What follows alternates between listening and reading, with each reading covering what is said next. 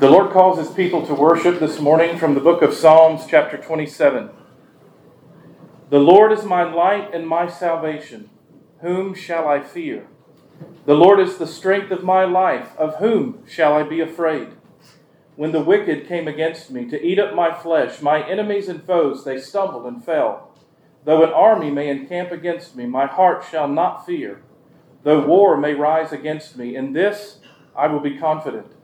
One thing I have desired of the Lord, that I will seek, that I may dwell in the house of the Lord all the days of my life, to behold the beauty of the Lord and to inquire in His temple. For in the time of trouble He shall hide me in His pavilion. In the secret place of His tabernacle He shall hide me. He shall set me high upon a rock. Amen.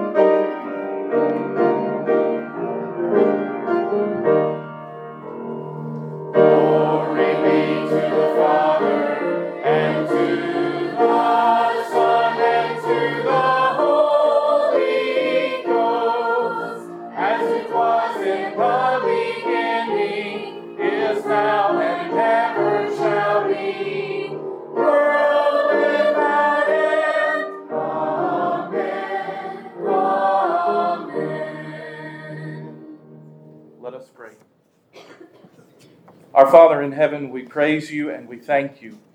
We lift up Your great name and proclaim Your goodness on this, the Lord's day, a day that You have set aside for Your people to worship You, to devote our energies and our hearts, the words of our mouths, the meditations of our minds, to be wholly given over to You in worship and praise. Lord, we thank You that You give us this day that we might look upon Your beauty in the gospel.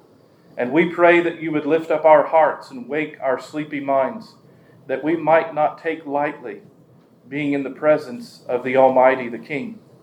We pray, Lord, that You would be pleased in this hour of worship to pour out Your Holy Spirit upon us, that we might hear and believe the gospel. Open our eyes that we might see our Lord Jesus Christ high and lifted up. We pray, Lord, that we would add our voices to the voices of heaven, that You might receive all the glory that is due Your name. And we add our voices now to those who on this day will pray the prayer that You taught Your disciples to pray, saying out loud, Our Father, who art in heaven, hallowed be Thy name. Thy kingdom come, Thy will be done, on earth as it is in heaven. Give us this day our daily bread, and forgive us our debts, as we forgive our debtors. And lead us not into temptation, but deliver us from evil. For Thine is the kingdom, and the power, and the glory, forever. Amen. This morning for our confession of faith, we're going to recite together the Apostles' Creed. I'll begin by asking you, Christian, what do you believe? I believe in God the Father Almighty, maker of heaven and earth, and in Jesus Christ, His only Son, our Lord, who was conceived by the Holy Ghost, born of the Virgin Mary, suffered under Pontius Pilate, was crucified, dead, and buried. He descended into hell. The third day He rose again from the dead. He ascended into heaven, and sitteth on the right hand of God the Father Almighty. From thence He shall come to judge the quick and the dead. I believe in the Holy Ghost, the Holy Catholic Church, the communion of saints, the forgiveness of sins, and the resurrection of the body, and the life everlasting. Amen. For all who call upon the Lord by faith, There is a promise in this worship service, as there is each Sunday as we gather as God's people, that the Lord pardons the sins of His people who are washed in the blood of the Lamb. Hear these words of the assurance of God's pardon from the book of James, chapter 4. Therefore, submit to God. Resist the devil, and he will flee from you. Draw near to God, and He will draw near to you. Cleanse your hands, you sinners, and purify your hearts, you double-minded. Lament and mourn and weep. Let your laughter be turned to mourning and your joy to gloom. Humble yourselves in the sight of the Lord, and He will lift you up. Amen. Let's continue to worship the Lord now by singing together hymn number 486, God be merciful to me.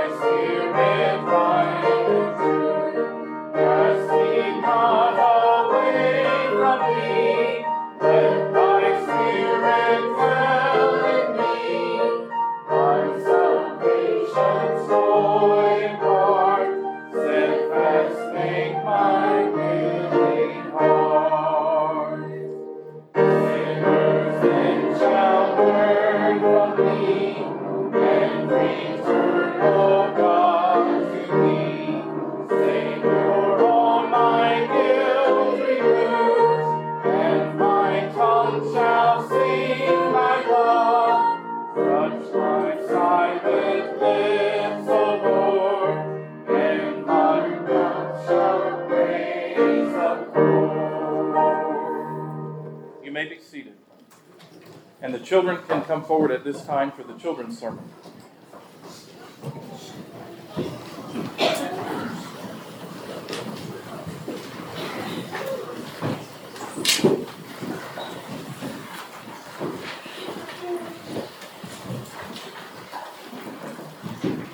Well, good morning, boys and girls. It's good to see you all. Well, I'm going to do something to you that I've never been able to do, but always was the recipient of in school. Did anybody remember to bring a verse with you today? Oh, wonderful. Well, let me take them, and we're going to, if you won't mind, I'm going to read them. Anybody else? You have one, too, Olivia? Thank you. So last week, thank you, parents, for bearing with me. Last week, we started a new series for our children's sermons on honor. And let me ask you, just before I read, Can anybody tell me, just briefly, what is honor? What does honor mean? Like honor your parents and do everything good. Honor your parents and do everything good. Yes, James. Honor the people who are above you. Honor the people who are above you, Titus. Respect them. Respect them, Katie. Do what they say. Do what they say. Yes. Okay.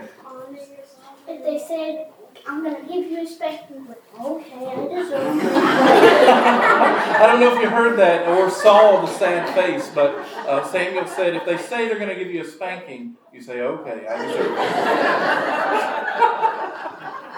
deserve it. So, from Revelation chapter 4, verse 11, you are worthy, O Lord, and God, to receive glory and honor and power, for you created all things. By your will they were created, and to you they belong. Wonderful. Revelation chapter 4:11. Deuteronomy chapter 5, verse 16. Honor your father and your mother, as the Lord thy God has commanded you. And then two others. Proverbs chapter 22, verse 1. A good name is to be chosen rather than great riches, loving favor rather than silver and gold. And then from Romans chapter 16, 17 and 18. I appeal to you, brothers, to watch out for those who cause divisions and create obstacles contrary to the doctrine that have been taught. Avoid them. For such persons do not serve our Lord Christ, but their own appetites. And by smooth talk and flattery, they deceive the hearts of the naive. Thank you all so much for bringing these verses. I wanted to talk with you today about how you honor. And I think these are really good, helpful examples. And if you would, if you didn't remember one today, maybe write one down this week and bring it next Sunday so we can read it together. I want to ask you this morning about how you do honoring. How do you honor your father and mother? Maybe as Samuel said, you say, okay, I deserve a spanking when you do something that's wrong. But in Isaiah chapter 29, there's something interesting that the prophet says, that God says to his people. He says, these people draw near to me with their mouths. They say, we love you, God. We will be your people. But then he says, they have removed their hearts far from me, and they teach as commandments the instructions of men. So, do we honor God or honor our parents simply with our mouths? Is that the only way? We honor them with our spirit. With our spirit, with our heart.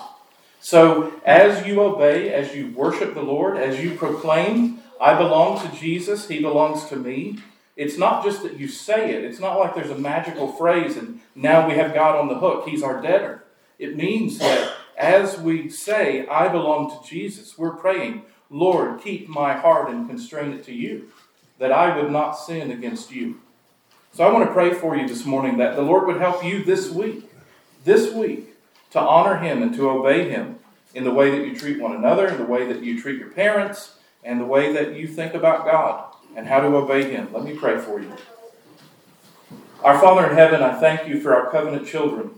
I thank you for their love for your word and the way they demonstrate it and how they are able to answer difficult questions here on Sunday mornings. And Lord, I thank you for the verses that they came and shared that we might talk about what it means to honor you. And Lord, we have to begin by confessing we don't honor you the way that we should. We are people that are run about in our own hearts with idols. There are things that we want more than your glory. And so we pray, Lord, this morning for ourselves, for our covenant children, that you would heal our hearts, that you would help us in our weakness. I pray, Lord, that you would show our children this week the joy and delight of obedience in your presence, that they would know what it means to honor their parents and thereby honoring you. Lord, we thank you and we praise you for them, for the blessing they are in our homes and also in our church family. We thank you, Lord, that you have filled this church with covenant children. In Jesus' name, amen. Thank you.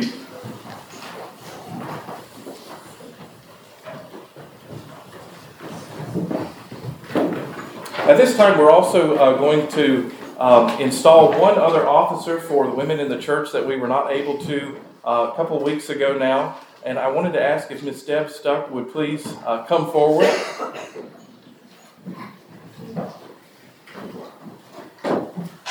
We just have a couple of questions to ask Deb as she is being installed as a Women in the Church officer. And just want to point out, too, that this is certainly a labor of love as Deb serves our congregation and serves our ladies. So, Deb, I have a couple questions for you, and then I have a question for our ladies in the church. And Deb, do you believe in the Bible that it is God's Word in both the Old and the New Testament as our only instruction for life? Do you? Yes. And do you now undertake the work of the women in the church to the position you've been called, that you will do so to the best of your ability to honor the Lord? Yes. All right. Ladies, I have a question for you also. As women in the church, do you promise to offer to Deb all love, encouragement, prayer, and obedience as unto the Lord in the job that she is doing? Do you? Yes. Okay. Well, Deb, I have just a brief charge for you before I pray for you. The saying that I offer to the ladies, it's from Psalm 119, verse 11. And it says that we are to hide God's Word in our hearts that we might not sin against Him. And I want to encourage you, Deb, to love the Lord's Word as you serve His church faithfully, as you have for many years, that you would in this new year see the Lord's work in your life, that you would love His Word, and that you would hide it in your heart, that would be the overflow that you share from as you serve in our church. I'll pray for you. Father in heaven, I thank you for the many gifts that you have blessed this church with. You are faithful to care for us, to provide those who serve and labor in our midst. I pray, Lord, for Deb, that you would fill her with your Spirit to do the work that you have laid before her. I pray for her that she would know your peace and your presence in the things that she does, that she would sense your delight. And I pray, Lord, that she would lean upon you as she helps to lead in this area in the women's ministry, that it would be from places of humility and strength that you cause her to be a chosen vessel serving you here. In Jesus' name, amen. Thank you,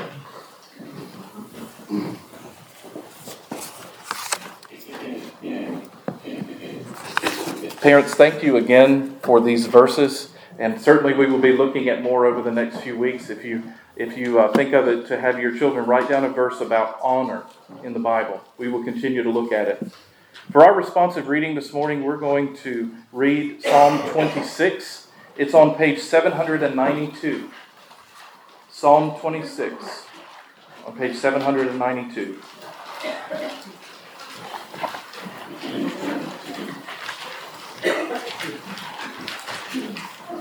I'll begin with the light portion. If you would, please respond out loud together with the bold. Vindicate me, O Lord, for I have led a blameless life. I have chosen, O Lord, thy wavering. Test me, O Lord, and try me. Examine my heart and my mind. For your love is ever before me, and I walk continually in your truth. I do not sit with deceitful men, nor do I consort with hypocrites. I abhor the assembly of evildoers, and refuse to sit with the wicked. I wash my hands in innocence and go about your altar, O Lord, proclaiming aloud your praise and telling of all your wonderful deeds. I love house to give, O Lord, the place where your glory dwells. Do not take away my soul along with sinners, my life with bloodthirsty men. In whose hands are wicked schemes, whose right hands are full of bribes. But I lead a blameless life. Redeem me and be merciful to me. My feet stand on level ground. In the great assembly I will praise the Lord. Amen. Let's stand together now. Take the insert in your bulletin as we sing together, Come, Ye Sinners.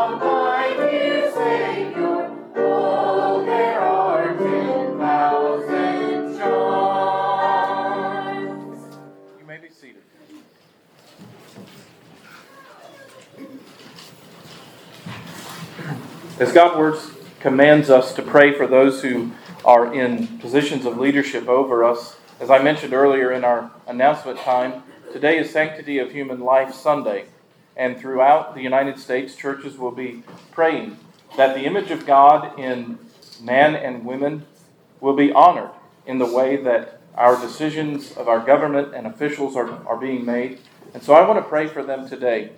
I also want to pray for those in our midst who may be spiritually sick, who are struggling with believing the gospel, maybe who are walking away from the Lord in some unrepentant sin. So let's go to the Lord together now in prayer.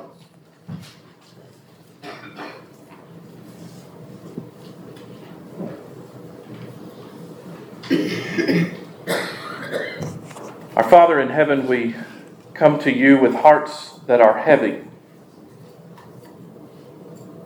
We just sang a song about coming to you, and we sang the gospel to one another.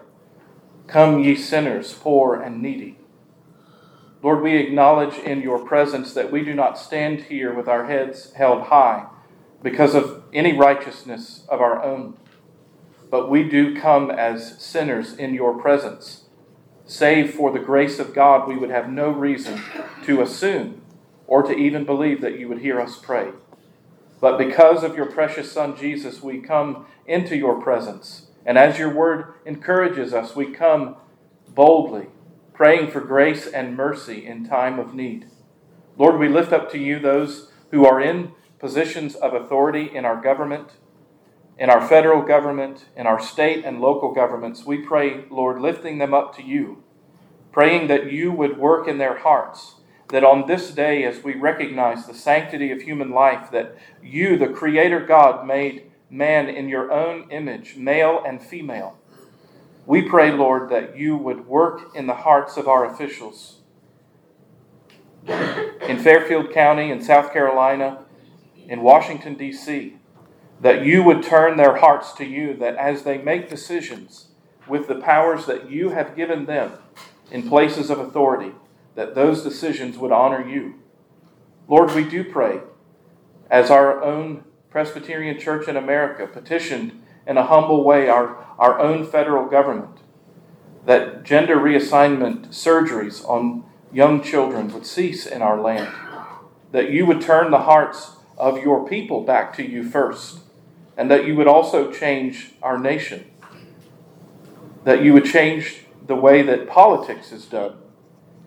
And Lord, I have to confess, even praying those words, there's cynicism in my own heart.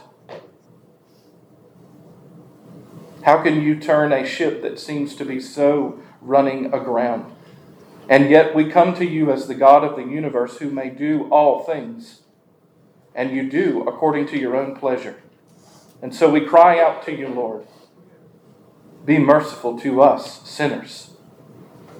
And Lord, I do pray for those in our midst, in our congregation, who may be struggling under a weight of sin, who would acknowledge before you, by your grace, that they are struggling in sin, that they would call upon the name of the Lord, that they would know that you are a good and loving Heavenly Father who heals our diseases, who binds up broken hearts. Lord, I pray that you would comfort each of us. Remind us of your presence in our lives, in our homes, in this church. Lord, I pray that we would turn our hearts to you and not inwardly on ourselves. And may we know truly the blessing of repenting of our sins, that times of refreshing may be known in your presence. In Jesus' name I pray. Amen.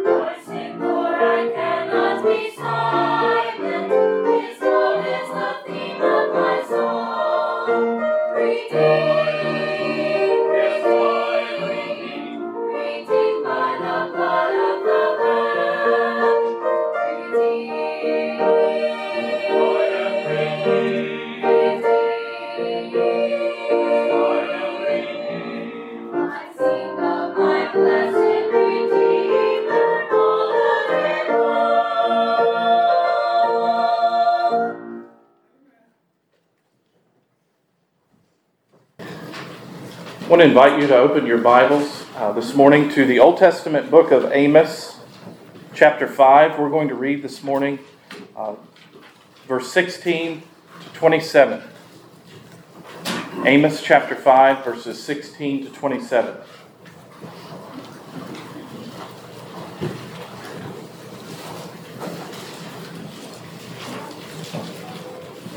This is the word of the Lord.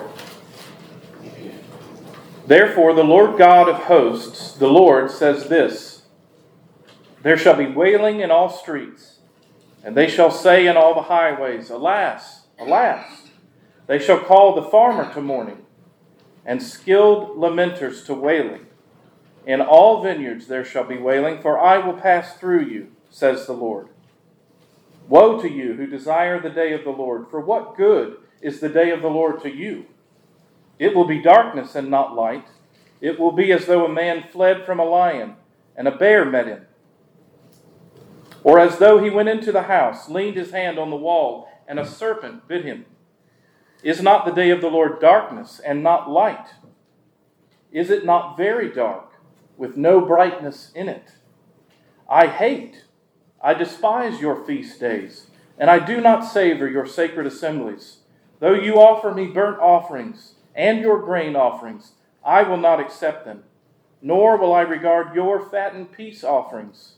Take away from me the noise of your songs, for I will not hear the melody of your stringed instruments. But let justice run down like water, and righteousness like a mighty stream. Did you offer me sacrifices and offerings in the wilderness 40 years, O house of Israel? You also carried Sikkuth, your king, and Chiun, your idols, the star of your gods, which you made for yourselves. Therefore I will send you into captivity beyond Damascus, says the Lord, whose name is the God of hosts. The grass withers and the flowers fade, but the word of our God abides forever. You might remember last week we began Amos 5 with a lament from Amos the prophet.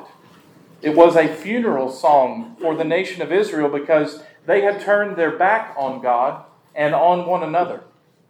God spoke through Amos that judgment indeed was coming upon his people Israel, and there would be no one to help. I wonder if you've noticed the numbers, the mere figures of it, in the passage that we read last week. Did you notice that he was telling God's people, 90% of you will not make it? He gives two different times in verse 3. The city that goes out by 1,000 shall have 100 left. And that which goes out by 100 shall have 10 left to the house of Israel. 90% casualty in the devastation that is coming. And only 10% remain. Even in this message of devastation, though, God told them through the prophet Amos, seek God and live. Seek good and not evil. Repent. Is not our God a God who hears the cries of repentance? Does he not yet have grace to pour out upon his people?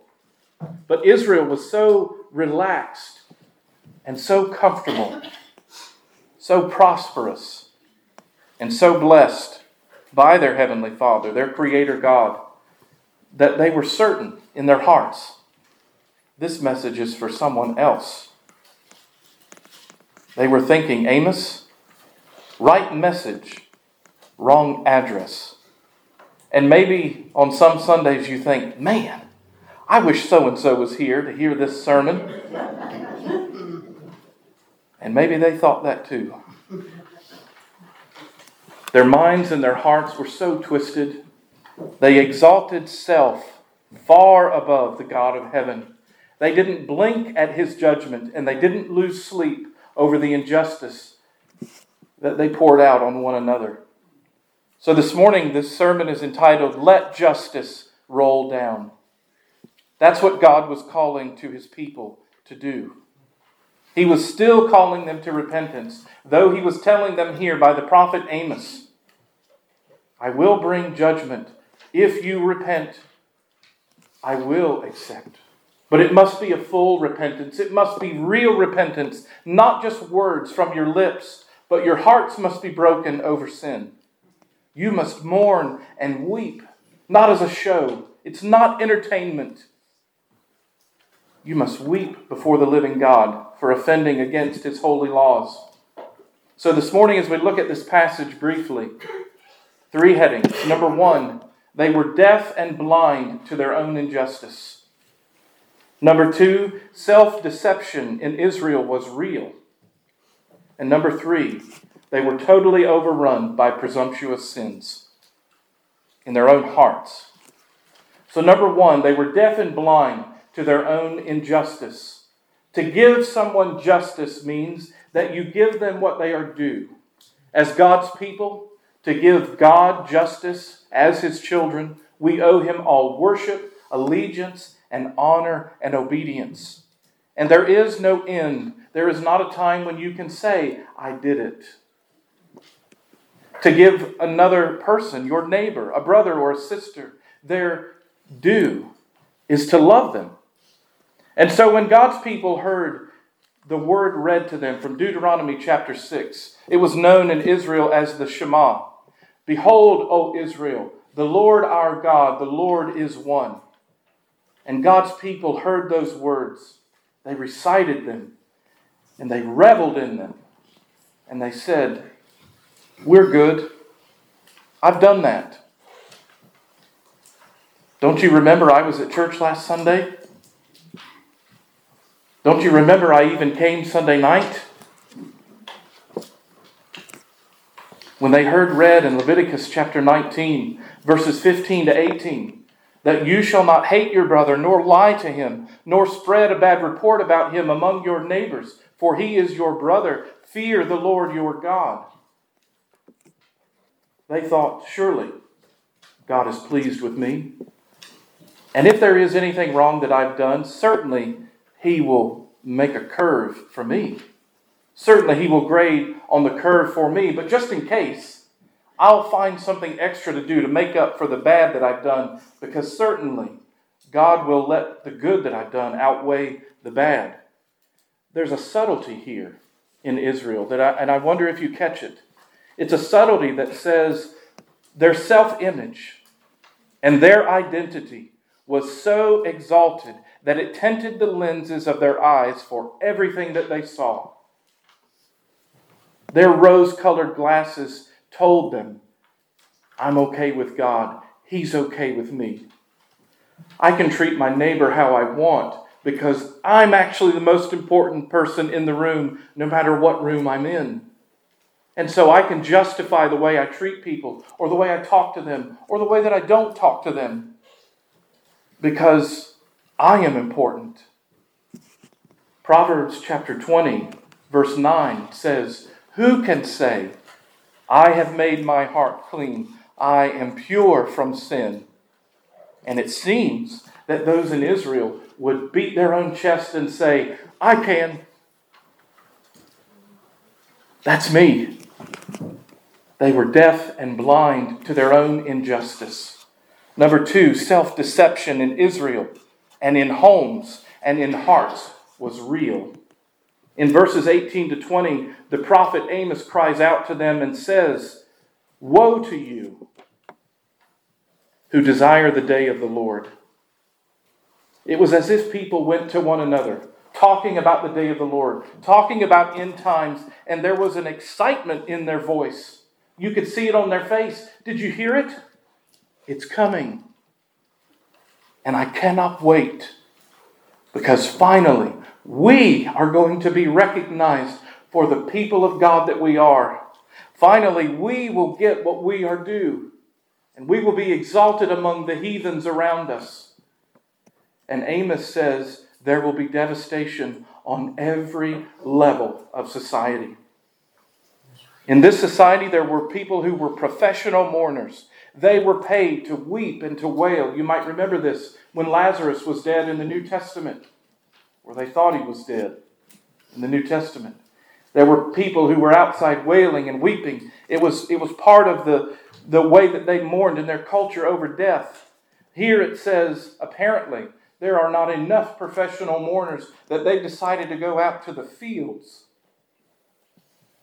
and call the farmers, come and weep with us. They went to the vineyards, places where it was to be an image of plenty and wine flowing. This is the blessing of God. They were to go into the vineyards and weep and wail. The things that we thought were our prosperity are failing and falling in front of us. Our God is coming and no one can escape. It is a grave day. And he says, that this day of the Lord will be full of a danger that is real. And for a man who took care of sheep, this is not conjecture. This is real life. He said it's as if a man gets away from a lion only to run into a bear. And after he gets away from the bear, he runs into his own home that had been hewn with stone, puts his hand on the wall, and gets bitten by a serpent in his own place of security. Where do you run to if snakes are biting you at home? There's nowhere else to go.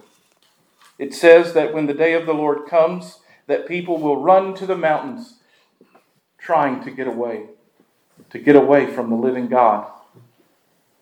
Self-deception in Israel was real. They thought the day of the Lord was for them. Surely we won't be judged. But they were interested only in one thing, in their self-deception, unacceptable worship before the living God in verses 21 to 23. And God says to them, in the strongest language he could use, I hate, I despise yours. And notice, in every phrase in this section, in verse 21 to 23, he says, I hate your feasts. They're not mine. Your sacred assemblies. You might say your conferences or your special gatherings. I don't like your sacrifices or your offerings and your songs. I am banishing away from my presence. I don't want to hear it. Now some might say, well, preacher, seems like you're telling us we don't have to come to church. God doesn't want worship. And that's not what I'm telling you. What Amos is telling God's people is they have gotten so wrapped up in their own programs. They have mistaken self-satisfaction and self-approval with God's. And he says, I will not accept it. I will not. You might say, well, this doesn't seem like what some preachers I've heard say before. Some people talk about when the last days come that the churches will be empty. But attendance here seems good. It was consistent. There are people there. They have enough people to make music and be creative and think through what their services would be like. Bethel was a perfect representation in terms of the meticulous details of what Jerusalem was. It was as if they had taken a carbon copy and laid it in Bethel. You might say, well, with all that attention to detail, why was God not pleased? Creativity is alive and well. Why would God not accept their worship? Because it was a sham. It was nothing more than a veneer, a mask even. They were fakes. And there was nothing in their heart that said as they served before God, I'm doing this as unto the Lord. They were doing it as unto themselves. They thought, we're the greatest. Remember, their rose-colored glasses said, the way I see the world is what it looks like and does for me. And that's the measure of how I think something is acceptable or not. And it doesn't matter what category you want to talk about. It was worship. It was the way they fellowshiped, the way they did their jobs. If I look good, everything must be good. They were more Canaanite in Israel in this time than the Canaanites were. For the Canaanites who lived in this region, their religion was this. If you placate the gods, if you do the sacrifices they require, if you bring the right amount and you weigh it out perfectly, and you observe everything that the gods want you to do, you can live how you want to the rest of your life. And this is how Israel thought. I can live this way. I'll give God Sunday or Saturday. Sure. I'll give offerings. We'll attend the feasts. We'll come at Christmas and Easter. We'll come at the special times. Surely. And if maybe this past year I messed up, I'll add another one. I can throw another one in. God will certainly accept that. We'll do what God requires to the letter. I will serve Him. But I'm going to keep this back on the side over here because I like it and it feels good. After all, I'm what matters. That's the lies that were in their hearts. They had all sorts of programs in Israel at this time, but no passion for God Himself. They were looking to make decisions for God, but no discipleship in their lives. They can say with a straight face, I belong to God and He requires nothing of me. He accepts me as I am after all. They believed in heaven without holiness. God will let us in.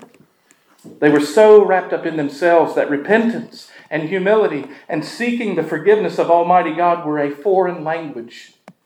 It was like trying to speak Greek to someone and you didn't know it. To admit, I have sinned against a holy God. To say my words were harsh to my spouse or to my neighbor. Or that my opinion is just that, my opinion, and not the law. It was foreign to them. Or to look at a neighbor and say, I actually owe them love. It was too much. The self-deception in Israel was real. Lastly, number 3, they were totally overrun with presumptuous sins. You still have your Bible open. Turn over to Psalms and go to chapter 19, verses 12 and 13.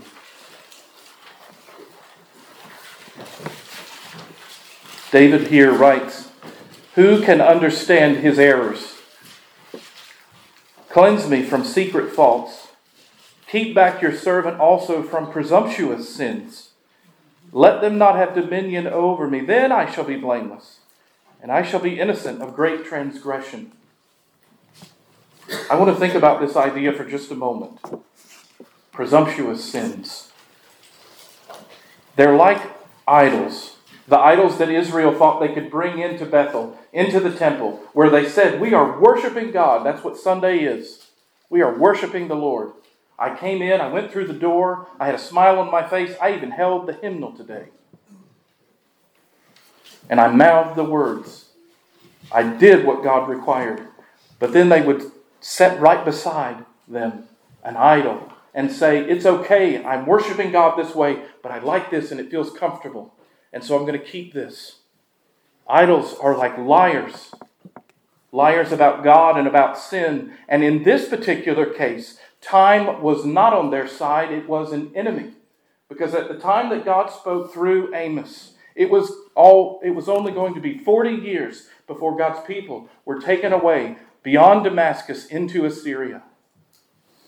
And he's telling them 40 years before it happens, a generation before it happens, you are already done. How many of us think, I will fight for righteousness one day? What would you think if someone came and told you, you're already done? Judgment is coming. Time was their enemy. It's directly related to how they viewed and handled God's word and treated other people. Our carelessness leads to callousness and further grows to arrogance and mistreatment of our neighbor. Do you see the progression? I can start setting aside God's word. And the moment that I do that, my heart begins to crust over. As my heart crusts over, I grow in my arrogance and callousness towards God and to His word. I hear His commandments and I set them aside. And as I set them aside, I am less human and I love other people less. And I grow in arrogance towards them. They were dead men walking and they didn't know it. Not only did the psalmist here believe that it was possible for him to be swayed by presumptuous sins, he believed as a believer that it was possible for him to suffer under the weight and bondage of them. Calvin says this, that unless God restrains us, our own hearts as believers will violently boil with a proud and insolent contempt of God. Do you believe that? Do you believe that you live on the edge of that today? That unless God restrains you by His gracious, Holy Spirit, you will boil with violent contempt for God and for His Word. And there's maybe a question to ask, is every sin this way? He seems to be talking about a couple different things that maybe we kind of fall into. Are any of you clumsy? And so you easily get hurt. You go out to do something and you always come back with an injury. What happened today? You know, it seems like there's some of that in this. Maybe they just kind of fell into it. But then there's another side that's much more sinister. And we should be so much more careful about this. These are not sins that took them by surprise, at least according to the psalmist. They were fully intentional, with their eyes wide open and a heart that says, I know God says this is wrong. I know God's word calls this sin, and I believe that it says it's harmful. But I just don't care what God thinks, and I'm going to do it anyway. And maybe you wouldn't say it that way with those words, but you do it by simply setting His word aside. Well, I got used to it. It's been 2 weeks, a year, it's been 5 years. God hasn't judged me yet. Why are you so upset about it, creature? Time was their enemy. And notice, it doesn't seem like in the text they were fighting this at all. So I want to ask you this morning, how do we fight the presumptuous nature of human hearts that say, I can sin and still be right with God? How do you fight that? I want to give you two ways. Preachers are sometimes good with diagnosing and terrible at helping people. I admit that.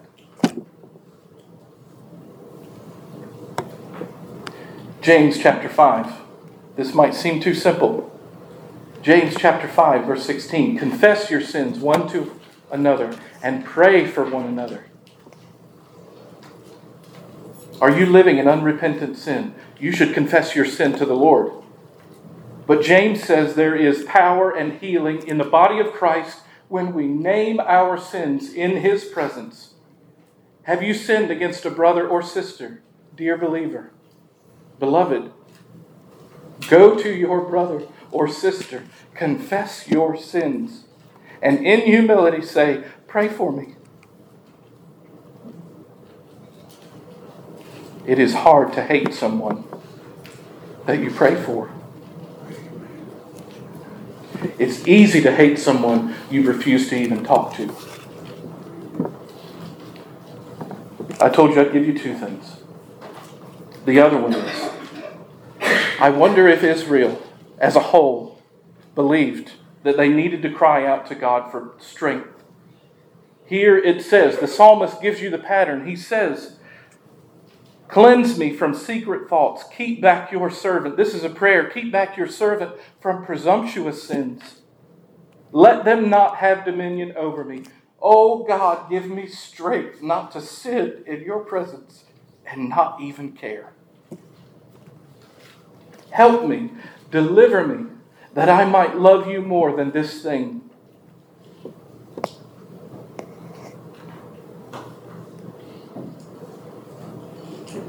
Let me ask you, why should you do this? I'm talking about Israel today.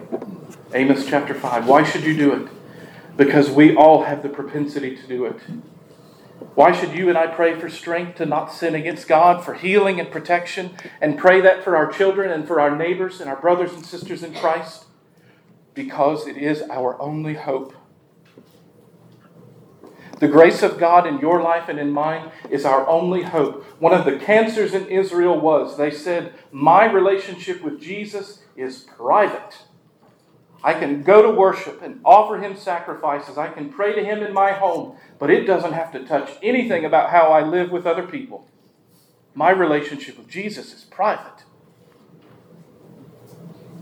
And what Amos was telling them is, your relationship with Jesus may be personal and intimate, but a real relationship with Jesus absolutely flows out of your heart and into your life And it can't help but get onto your neighbors if it is a real relationship with Jesus. Let justice roll down like water and righteousness like a never-ending stream. Let us pray. Oh God, I pray for your people,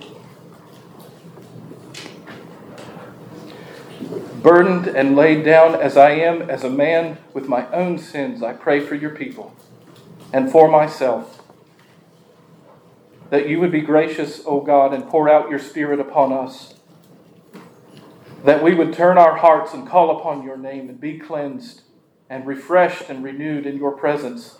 I pray for my dear brothers and sisters in this room and for others who are not here today, that as a church, as your people, that you would leave us unsettled if we believe we can live in sin and still be pleasing and acceptable in your sight.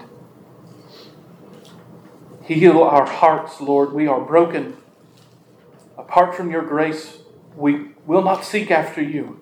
So we cry out to you for grace and mercy, and we plead the blood of Jesus that you might heal us.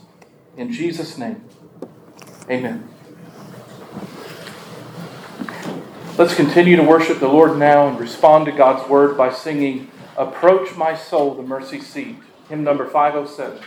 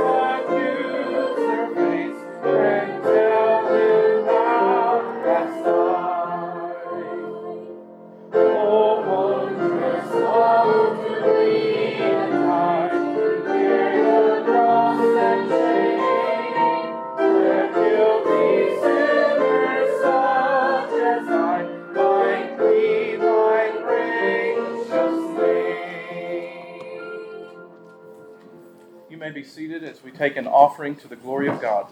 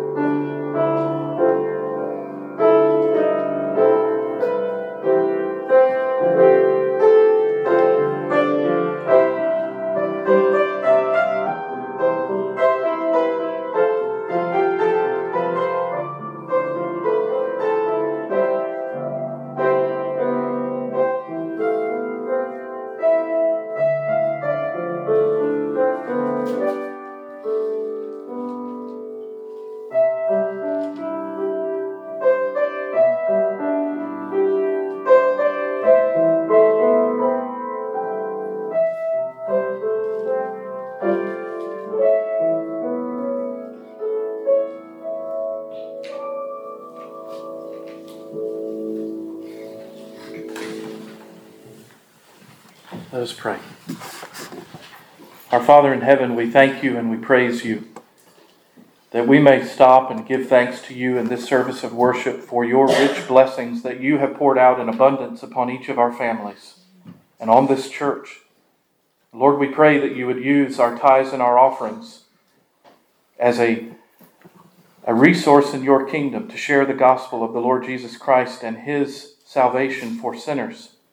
And Lord, we pray that you would continue to have your hand upon us in our homes, that we would look to you to provide the resources we need. And may we continue to be faithful to you. Help us, Lord, where we lack faith, even in this particular area. Help us to be cheerful givers who look to you. In Jesus' name, amen.